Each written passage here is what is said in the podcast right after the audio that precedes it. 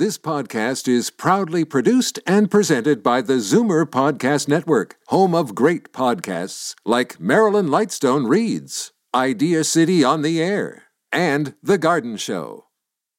You're listening to an exclusive podcast of Fight Back on Zoomer Radio, heard weekdays from noon to one. You're listening to an exclusive podcast of Fight Back on Zoomer Radio, heard weekdays from noon to one. Now, Fight Back with Libby Znaimer on Zoomer Radio.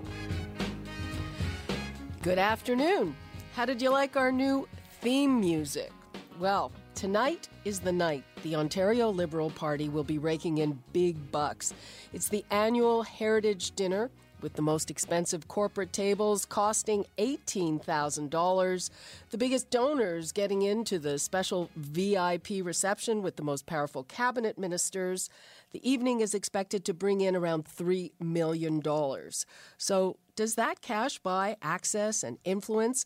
I want to know what you think. The numbers 416 360 0740 or toll free 1 866 740 4740. And uh, I encourage you to start calling now to make sure you get in. Uh, this event comes a day after the Premier promised to reform political fundraising rules in the province, and that promise came in the wake of revelations in the Toronto Star that cabinet ministers here get secret fundraising targets of up to $500,000 a year. On the line from Kingston, former Attorney General John Gerretsen, now a lawyer. He was in that portfolio for the Liberals until 2014, and he says he was deeply troubled by this system, which cl- creates a conflict of interest. Mr. Gerretsen, thank you for joining us. Well, good afternoon, Libby. Well, uh, I gather that you were troubled by this system when you were in the post. Well, you know, let's just back up a little. Sure. I mean, uh, political parties uh, have to raise money in order to run elections, and to run a, an effective election in Ontario probably costs somewhere between five to ten million dollars for each party. So each party is involved in fundraising.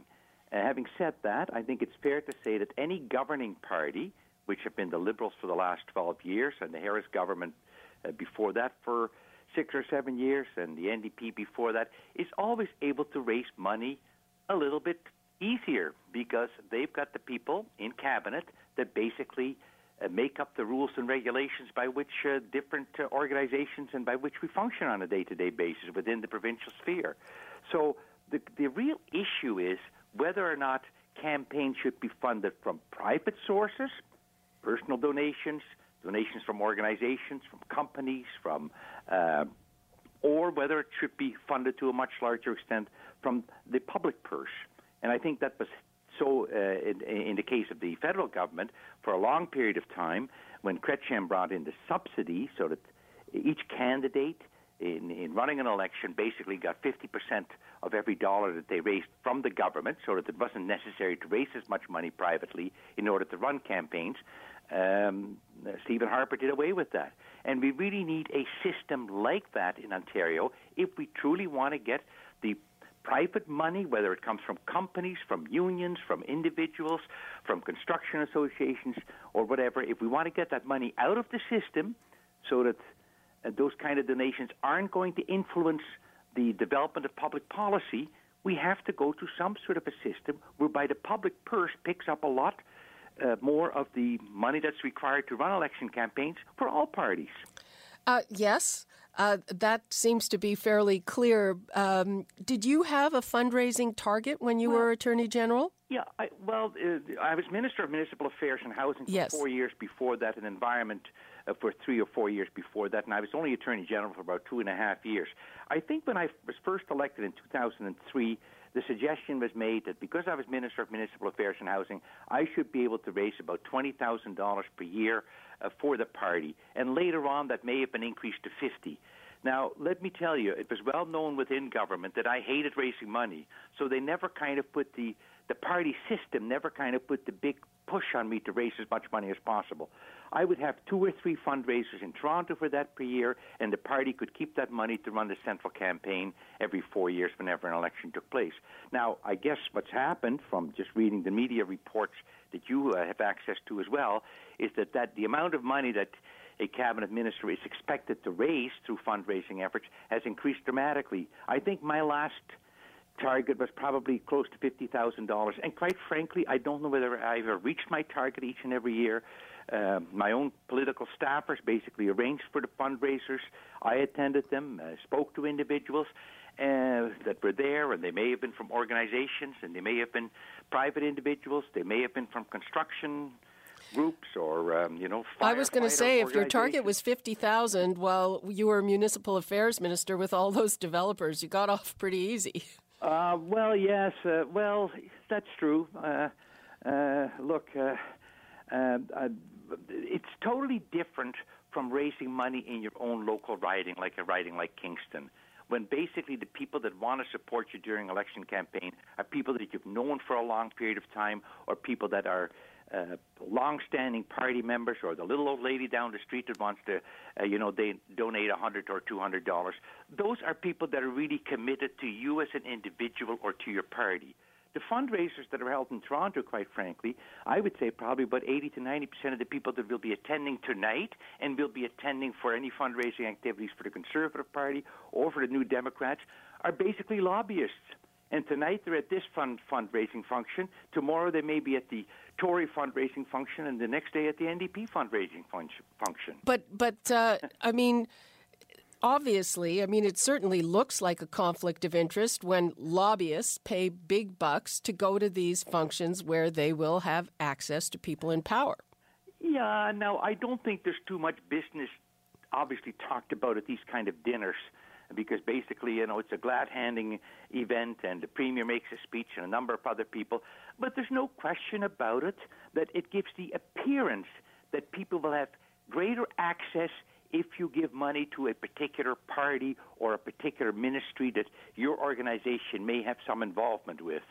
And even though that may not be so in real life, I mean, it's never been suggested to me that, you know, if you give us X number of dollars, you can have access to me or anything like that. That was never the suggestion. But we're all human beings.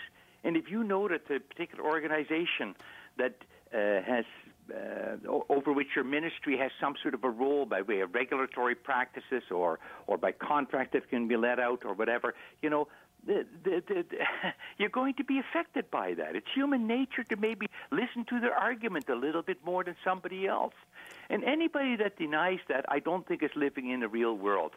I used to say at Queen's Park, both within cabinet and within um, uh, within our caucus meetings, we've got to take the money out of politics. And people would just roll their eyes and basically say, well, here he goes again. Now, having said that, money has always been part of the political system because basically you need money to run campaigns. And, and that money has to come from somewhere. And if it doesn't come from the private sector, if we don't like that system, and it looks like as if the premier is going to make some changes to that, then basically the public system, the public purse, has to subsidize the money that's being raised privately so you don't have to raise as much privately. Okay, John, let me just give out the numbers again. Uh, right. Uh, we're going to continue our conversation here. They are 416 360 0740 or toll free 1 866 744 740. And I'm asking you whether you think that big corporate donors have undue influence, undue access with the people in power in Ontario. They're having their big fundraising dinner tonight. Uh, $18,000 a table for the most expensive tables. Um, what does that buy you?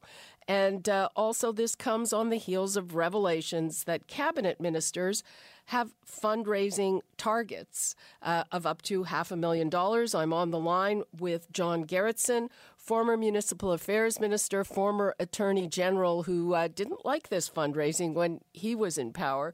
Uh, Mr. Gerretsen, do you think that these changes will be enough to clean up the system or to appear to clean up the system? Well, I don't know what the changes are, quite frankly. neither but, do but any the, of us. But there has to be, well, first of all, there have been a number of changes that have been made over the last uh, 20 or 30 years. Let's be honest about it. The amount that an individual can donate now to a party or to a particular candidate in an election campaign has been much reduced. At one time, it was totally unlimited.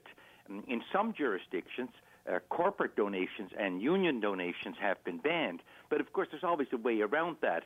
In other words, your company doesn't give the money, but the owner of the company may give money. You know, so um, the only way to really deal with this issue effectively in the long run is to have the public purse, have the government basically subsidize election campaigns for all parties. Now, what that formula looks like or what it will be, and should it be on an equal basis between all three parties, those are the kind of decisions that have to be made uh, in, in order to come up with a new rule and regulation. Uh, but if that isn't done, there's always going to be private money in uh, you know, to, to, to run the party machinery. I mean, it costs money to run successful elections. And I think it's fair to say that usually the party that spends the most money is more than likely to be the most successful uh, at an election campaign because they can get their message out so much more than the other parties. Mm-hmm. And uh, before we take a break, uh, just one point. One of the reasons that Donald Trump is so popular in the States is that he keeps saying that he is going to self fund his campaign. He's not going to be beholden to anyone. So, again, uh, we want well, to know what you think. We're going well, to be. Uh, I've got my own opinion about Donald Trump, but I won't get into that. I'm sure a lot of people do. About it, if you are rich the way he is, he doesn't need anybody else's money. Now, the other question then becomes should only rich people be able to run for election campaigns? Well, I don't think we want that to happen either. But he's probably just uh, the way I understand it, he's not fundraising the way the other candidates do because he's got more than enough money himself. And I guess the American rules currently allow that to happen. Uh, I wouldn't be in favor of that because if that were to happen, my gosh, then only people that have enough money uh, to outspend somebody else would be able to basically run for election. So, uh, Abs- absolutely. We're going to take all of this up after the break. The numbers before we go 416 360 0740 or toll free 1 866 740 4740. You're listening to an exclusive podcast of Fight Back on Zoomer Radio, heard weekdays from noon to 1. Fight Back with Libby Znaimer on Zoomer Radio. Welcome back. We are talking about whether big corporate donors have undue access, undue influence by the donations they make to political parties, especially those in power. Uh, this comes as the Liberals prepare for their big fundraising dinner tonight that's expected to bring in 3 million bucks. It comes after revelations that cabinet ministers get fundraising targets of up to half a million dollars. Uh, the numbers 416 360 0740 or toll free 1 866 740 I'm on the line with former Attorney General, former Municipal Affairs Minister John Gerretsen, and we are going to bring in as well. Randy Rahamim, who is a principal at Navigator, which is a strategic communications firm. Hi, Randy. Hi, good afternoon. Good afternoon. Well, Randy, you have the kind of corporate clients who would be making those donations, what would they be expecting in in return for that? Well, I think that you know when when when companies or individuals participate or donate to a political party that they they view it as participating in the political process. So i think as long as they're following the rules and the rules as they currently exist they're doing nothing wrong. We have a process uh, governments need to raise funds in order to run campaign campaigns. And uh, unless we're planning on banning that outrightly, um, that will con- continue. What I think is interesting, and what we've seen over the past couple of days, what I think is most interesting, is. Um, you know how Kathleen Wynne basically came out after a Toronto Star report one day later and attempted to cauterize some of this negative attention about uh, about um, her government's uh, about the policies in the province of Ontario for fundraising. But I don't think that she's quite honestly gone far enough. There's nothing stopping the Liberal Party from saying, you know what, we take this seriously. We think there are real problems, though we've launched a review. We can certainly implement some changes right away. Here's what they are. They don't need legislation in place to change that. They could lead by example. And I know that Wynne ran her campaign and went to great lengths to distinguish herself from the Liberal establishment to say that she's different from Dalton McGuinty, that she can't account for what ha- what has happened in the past, that she's a fresh she brings a fresh approach to Ontario politics. I wonder if this issue ha- impacts her brand, or if people just naturally view politics as sort of yeah, this happens, this kind of you know fundraising and money issues. This this runs across all parties. This is not attaching to her in any way. I think it's too early to tell. Well, just let's let's ask uh, John Gerretsen. Uh, I know weren't you disturbed that Kathleen, you, you expressed your displeasure with this to Kathleen Wynne. Uh, are, are you surprised well, that she didn't move on this sooner? In all honesty, I was asked by the Toronto Star uh, was I surprised that Kathleen Wynne hadn't done anything about it? And I said, yeah, and I suppose there are many other issues to deal with currently, and I'm sure she will in, in due course. And I think the way the, it came out in the paper, it was just slightly stronger than that. Look, the reality is number one, most cabinet ministers that I knew during my 12 years absolutely hated the fundraising part. I mean, they, we really and honestly did. We'd much rather be involved in policy discussions, in dealing with people's issues, say in our constituency offices, in our our, our own local ridings, uh, and just doing a little bit of local fundraising that's required in order to have enough money every four years to run your own uh, local campaign.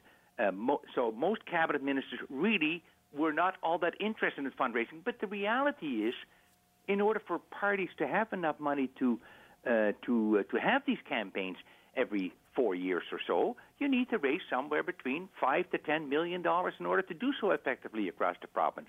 And if there aren't any subsidy rules in effect, and there are some at the at the local level, and I've forgotten exactly what the rules are, but I know that when you spend X number of dollars, let's say hundred thousand dollars on a local campaign, you get a subsidy back. I believe it's somewhere like ten or fifteen thousand dollars from the government, and that and that's available for all candidates of all parties that get a certain vote in a in, in an election campaign.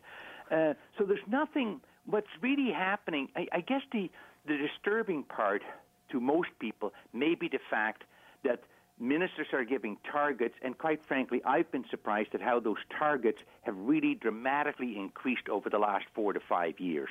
That's that's the surprise to me.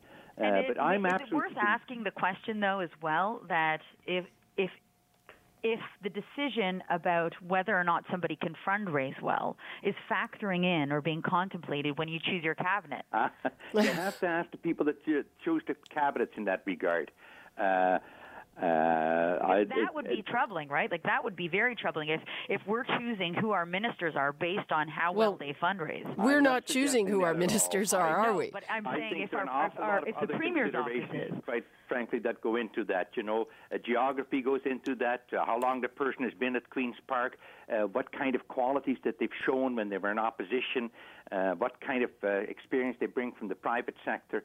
I think probably choosing a cabinet for a, a prime minister or a premier is probably the toughest job. Do, do the, does the fact that maybe some people are better fundraisers than others factor into this?